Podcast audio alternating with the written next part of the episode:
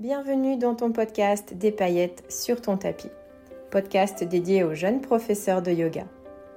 Si tu te sens régulièrement assailli par le fameux syndrome de l'imposteur, si tu passes beaucoup de temps à créer tes cours, ateliers ou stages de yoga, si tu as du mal à sortir de ton yoga teacher training et oser trouver ton propre style, ou si régulièrement tu perds confiance en toi, alors ce podcast est fait pour toi. Je suis Coralie, moi-même professeure de yoga, et je te délivrerai ici tous les 15 jours mes clés d'inspiration, mes outils mindset, tips d'enseignement, mais aussi partage d'expériences pour que tu boostes ta créativité et ta confiance. C'est parti Hello Je te souhaite la bienvenue dans ce nouvel épisode de ton podcast Des paillettes sur ton tapis. Alors avant de commencer le sujet du jour, je voulais te partager une petite victoire, une petite fierté de ma part. Je fais partie euh, d'un groupe euh, sur Facebook euh, pour les professeurs de yoga. Et aujourd'hui, j'ai vu quelqu'un qui citait mon podcast comme étant un de ses podcasts préférés pour les professeurs de yoga au même titre que d'autres confrères et consoeurs que j'écoute moi-même et qui m'inspirent beaucoup. Donc ça m'a fait excessivement plaisir et si tu fais partie de ces personnes qui m'écoutent et si tu es là, c'est le cas, je te remercie euh, beaucoup pour tes encouragements et euh, tu peux continuer en mettant une note, des commentaires ou bien en mettant simplement des petites étoiles, ça prend une seconde et ça aide le podcast à se faire référencer et à être utile à d'autres jeunes professeurs de yoga comme toi. Alors aujourd'hui, je voulais te parler de quelque chose qui m'a déstabilisé euh, profondément au début de ma carrière de professeur et pas forcément de professeur de yoga parce que ça m'est arrivé les premières fois pendant que j'enseignais la pole dance. Et très franchement, ça m'arrive toujours, ça m'est arrivé pas plus tard que cette semaine, d'où mon envie de partager cette expérience et de comment je gère ce genre de cas. Donc cet épisode, il est fait pour toi si jamais tu as déjà rencontré quelqu'un qui, pendant ton cours, t'a fait sentir qu'il n'aimait pas ta séquence ou ton style. Et ça, ça m'est arrivé pendant des remplacements, par exemple. Si c'était déjà arrivé de rencontrer quelqu'un qui part en plein milieu de ton cours ou quelqu'un qui ne revient pas à tes cours. Et ces trois cas me sont déjà arrivés. Alors, que faut-il en retenir? Qu'ai-je déduit de ces trois cas de figure aussi déroutants les uns que les autres? Pour ne pas dire désagréable, voire encore même décourageant au début. Est-ce que finalement c'est la preuve que ces gens n'ont pas aimé mes cours ou est-ce qu'ils ne m'ont pas aimé moi, ma voix, ma façon de guider, etc. Donc, ce que je voulais te dire ici, c'est que sache que même si tu n'as pas encore rencontré ce genre de situation dans ta carrière de jeune prof de yoga, il est fort probable quand même que ça t'arrive un jour ou un autre, et ça on ne le dit pas forcément en yoga teacher training, c'est le fait de ne pas plaire à tout le monde et surtout d'apprendre à être OK avec ça. Donc ici, je vais te brosser le tableau de pourquoi et surtout comment surmonter cette peur de ne pas plaire et de surmonter le fait de ne pas plaire, qui sont pour moi deux choses différentes. Donc depuis que tu es jeune professeur de yoga, tu t'es déjà certainement posé la question, tu te la poseras à un moment donné, euh, par rapport à, voilà, ce qui peut nous traverser, c'est euh, est-ce que je suis euh, un mauvais enseignant de yoga si quelqu'un part ou ne revient pas? Donc c'est sûr que typiquement là-dessus, je suis complètement OK pour la remise en question, mais déjà fais attention aux mots que tu utilises pour te poser ce genre de questions.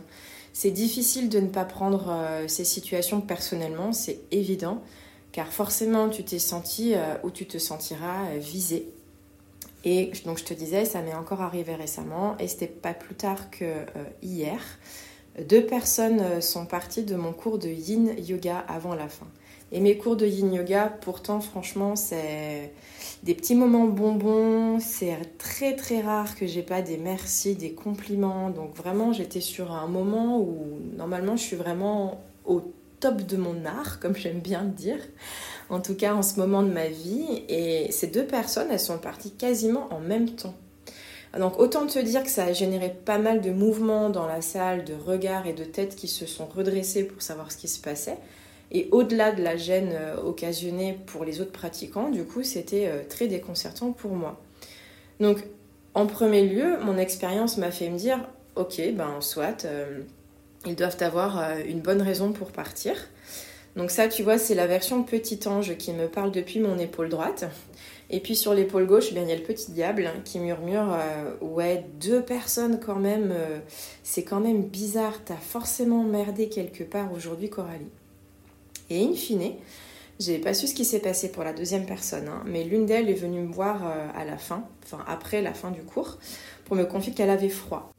C'est vrai qu'il y a un jour par semaine où j'enseigne le yin yoga dans une grande salle et du coup qui est des fois climatisée parce qu'il y a des cours qui sont un peu plus cardio avant moi et c'est vrai que c'est pas forcément agréable pour le yin, donc euh, je l'ai complètement compris. Donc ce jour-là, la pratique pour elle, c'était plus possible, et donc elle a préféré partir. Et elle est venue du coup me voir et s'est excusée d'avoir dû partir sans me dire au revoir, même de loin. Donc par rapport à ce cas-là, le problème était résolu, mais j'en ai un peu voulu à mon petit diable de malheur là sur mon épaule gauche qui a bien failli me faire euh, prendre cette situation de manière personnelle. Et ce, même si euh, j'applique le conseil euh, que je te délivre un peu plus tard dans cet épisode. Alors évidemment, c'est sûr, hein, il y a aussi des fois où, où tu seras moins performant, moins performante que d'habitude dans tes cours, ça arrive. Même si tu émets une belle énergie, si tu te prépares correctement, que tu choisis ton thème, que tu organises ta playlist avec soin, que tu arrives en avance pour accueillir tes pratiquants un à un, ben, il y a des jours où euh, ben, ça t'arrivera certainement de baisser les yeux devant des visages qui ne semblent pas contents de ta pratique du moment. Et ça aussi, je l'ai fait. Je l'ai fait et euh, j'en suis pas fière parce que je me suis moi-même complètement mis mal à l'aise. C'est de baisser les yeux de déception envers moi-même en plein cours, de sentir que je ne plaisais pas. Alors déjà, euh, je vais te rappeler un truc que te disait euh, certainement ta maman, du genre mais c'est pas grave si tu plais pas à tous tes petits camarades. Donc petit déjà, on nous apprenait que ça arrivait de pas faire copain copain avec tout le monde et que c'était bien aussi de pas forcément répondre à toutes les agressions, etc. Mais s'agissant de nos cours, la frontière entre compréhension et déception, bah, des fois elle est mince, je trouve. Et dans ta vie de jeune professeur de yoga, d'après moi, tu croiseras des élèves qui te suivront quoi qu'il arrive. Alors là, je vais un petit peu classer les élèves dans trois catégories différentes. Donc voilà, il y a ceux qui tu croiseras partout, ceux qui sont au taquet de tes inscriptions, des ateliers, des retraites, ceux qui, euh, même si tu fais du caca un petit peu de temps en temps, euh, trouvent que c'est charmant et t'encouragent pour te souhaiter de te reposer avant le prochain cours, par exemple que si tu bouges d'endroit d'enseignement, ben tu sais quoi, ils seront là, heureux d'être les premiers à fouler la nouvelle terre inconnue de tes nouvelles aventures yogiques. Et ils te suivent, ils sont, ils sont là partout. Et en fait, pour eux, le prof, c'est le critère numéro un. Et du coup, le lieu ou le contexte, il passe en deuxième. Ensuite, il y a les autres élèves, la catégorie numéro 2, eux, on va dire euh, plutôt qu'ils sont neutres. Donc tu vois, ils sont là, ils sont polis, ils sont courtois, ils te veulent pas de mal, ils te veulent rien de spécial, ils sont généralement assez silencieux. C'est le genre d'élève qui te répond jamais aux questions préséances sur les éventuelles blessures, qui euh, ne prennent pas le temps de forcément te dire merci ou même euh, au revoir, mais, ils reviennent. Donc ça, typiquement, tu vois, je les retrouve dans les salles de sport, là où c'est un peu plus impersonnel, même si moi j'ai de la chance, j'arrive vraiment à capter avec, euh, avec mes élèves. Mais il y en a quand même une proportion comme ça euh, qui sont très discrets, qui posent le tapis à la même place, chaque semaine, à la même heure. Et en fait, je me dis que si ça se trouve, c'est juste le créneau qui les arrange. C'est pas forcément moi, ça peut être un autre professeur, probablement qu'il serait toujours à la même place parce que ce jour-là et à cette heure-là, eh ben c'est cool pour eux. Et puis de temps en temps, alors quand vraiment la séance les a touchés, quand vraiment ça a bougé quelque chose en eux physiquement ou spirituellement, ben là ils viennent pour un discret merci avec un sourire bienveillant, comme si on se connaissait et que je pouvais les comprendre. Alors j'aime bien ces moments aussi, mais ce qu'il faut comprendre pour ces gens-là, c'est que pour eux, le créneau et le contexte est le critère numéro un et le prof le critère numéro deux. Et puis après, ben, il y a la troisième catégorie, ce dont on va parler, c'est ceux que tu croises, ou plutôt qui te croise, et que tu ne revois euh, jamais. Et puis il y a ceux du coup aussi hein, qui s'éclipsent en plein milieu du cours, voire carrément dès le début du cours quand tu leur annonces le menu du cours. Et là, ça pique. Donc oui, tu auras ou tu as déjà eu tous ces types d'élèves, en plus ou moins grande proportion, encore une fois, selon si tu enseignes dans un studio un peu cosy, dans ce cas-là tu auras plus les premiers, Ou euh, si comme moi aussi, parce que moi du coup j'enseigne un peu partout, y compris en entreprise également, euh, j'enseigne dans un club, dans une salle que je loue, etc. Donc j'ai vraiment les trois types d'élèves. Et donc je reviens euh, au club de sport par exemple, et dans ce cas-là tu auras plus les deuxièmes ou les troisièmes qui sont rentrés dans ta salle parce que leur cours préféré de pilates est plein, ils ont vu de la lumière et ils sont rentrés quoi. Donc maintenant que le décor est planté, on va focaliser sur les derniers, ceux qui ont vu la lumière et ceux qui, euh, qui partent euh, pendant le cours ou au début du cours. Alors, si tu as suivi qui je suis, tu m'as probablement entendu dire que je n'ai pas du tout aimé mon premier cours de yoga. Et clairement, punaise, si j'avais osé partir, je serais partie. Mais par respect pour le professeur, je suis restée. Je suis juste pas revenue en fait. Du coup, j'y pense souvent parce que ça arrive. Et maintenant que j'ai mis mes pieds dans les chaussures du prof, que je suis passée de l'autre côté, je me rappelle ce que j'ai vécu ce jour-là en tant qu'élève. Et ça me fait du mal en fait de penser des fois que quelqu'un puisse penser de moi, ben j'ai pas aimé sa voix ou euh, elle est trop perchée pour moi. Parce qu'en fait c'est exactement ce que j'ai pensé la première fois avec la première prof, la première expérience que j'ai eue en yoga. Il n'y avait rien de mauvais dans son cours à cette professeure. Elle avait tout mis, le setting, elle avait mis de l'encens, la musique était cool, baissait la lumière, elle expliquait bien, même si elle se la pétait, mais euh, je veux dire, euh, techniquement, en termes de prof, euh, c'était assez bien. Et les démonstrations, vraiment, c'est simplement que ce jour-là, pour moi, ça n'a pas résonné. Tu vois ce que je veux dire? Donc en fait, c'est normal et c'est pas personnel. Et je répète, ce n'est pas personnel. Et je te le disais euh, d'ailleurs dans un de mes épisodes précédents, un élève à qui tu ne plais pas, il va aller voir un autre professeur et fera de la place pour un élève à qui tu plairas plus. Donc en fait, ce processus maintenant, je le prends plus comme une sélection naturelle. C'est comme un test. Donc ça doit se faire dans les deux sens, évidemment. Donc maintenant que nous avons parlé des élèves, parlons de toi. Te sens-tu assez en confiance dans ton enseignement? Te sens-tu pleinement investi dans ton pourquoi? Et te sens-tu assez préparé dès lors que tu passes la porte de ta salle? Peut-on sentir dans ta voix que tu hésites ou que tu as des doutes sur ce que tu dis? Ce que je veux dire par là, c'est que dès lors que tu prendras vraiment confiance, que tu te sentiras pleinement rempli de ce super pouvoir d'être toi, à la fois professionnel évidemment, mais authentique sur ton tapis, alors peu importe ce qui se passera chez tes élèves, tu seras à ta pleine place et finis les yeux baissés ou les doutes si les cas exposés se produisent ou se reproduisent. Je te dis ça parce que tu n'as peut-être pas encore euh, conscience du pouvoir de ta posture. Et je ne parle pas de posture euh, asanas, hein. je parle de ta présence, de ta prestance, de ton charisme en tant que professeur. Moi, c'est venu après, en fait. Mais il a fallu que je me batte un petit peu euh, avec moi-même. Et la leçon un petit peu de ce podcast aujourd'hui, ce que j'ai envie que tu retiennes, c'est que tu es ce que tu aimes enseigner. Tu n'es pas en fait ceux qui t'aiment euh, ou ne t'aiment pas pour ce qu'ils pensent que tu devrais enseigner. Je me comprends complètement quand je dis ça. J'espère que tu me comprends. Je vais te le redire une fois. Euh, tu es ce que tu aimes enseigner. Tu n'es pas ceux qui t'aiment ou ne t'aiment pas pour ce qu'ils pensent que tu devrais enseigner.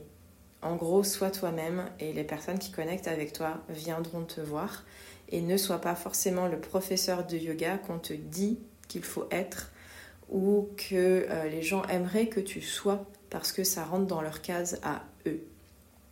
Et donc pour contrer ces situations, je pense que tu vois euh, où je veux en venir, c'est que je te recommande de modifier ton propre regard sur toi, de pleinement prendre ou reprendre confiance dans tes connaissances, dans ton chemin, de corriger éventuellement les manques si tu les as identifiés et de trouver ton yoga, ta voix, V-O-I-X, hein, je veux dire, cette voix avec laquelle tu peux jouer, modifier tes intonations, tes tonalités pour ramener encore plus de magnétisme pendant tes séances de relaxation par exemple. Évidemment, tu peux aussi tester tes séquences si tu en as besoin au début pour te redonner pleinement confiance et prendre ton plein pouvoir. Et puis, tu peux aussi te parler devant le miroir avant de commencer un cours ou je sais pas quoi. Enfin, moi, ça m'arrive des fois quand j'ai des ateliers ou j'ai des retraites que je prépare des cercles d'ouverture. Typiquement, quand je fais le chemin bah, dans la voiture, je parle toute seule, tu vois. Comme ça, je révise un petit peu mon discours, etc. L'idée, c'est que rappelle-toi que quand tu rentres dans la salle, en fait, tu, es, tu prends la place de leader. Il y a techniquement un groupe de personnes qui vient payer pour tes services qui te fait confiance pour les guider à travers un chemin physique et spirituel. Donc déjà, quand tu comprends ça, il y, a, comme un shift qui se fait dans la tête. Et rappelle-toi surtout que c'est difficile de faire ça en fait. Enfin, moi je connais personne à l'époque de l'école, du lycée, du collège, etc., qui aimait faire des exposés. Franchement, prendre la parole en public et se rendre vulnérable, parce que c'est ce qu'on fait quand on prend la parole en public, on se rend vulnérable, c'est difficile. Donc celui qui parle, celui qui, parle est forcément regardé et forcément écouté, peut-être entendu, en tout cas je, nous le souhaite, mais nous, toi, tu fais ça tous les jours.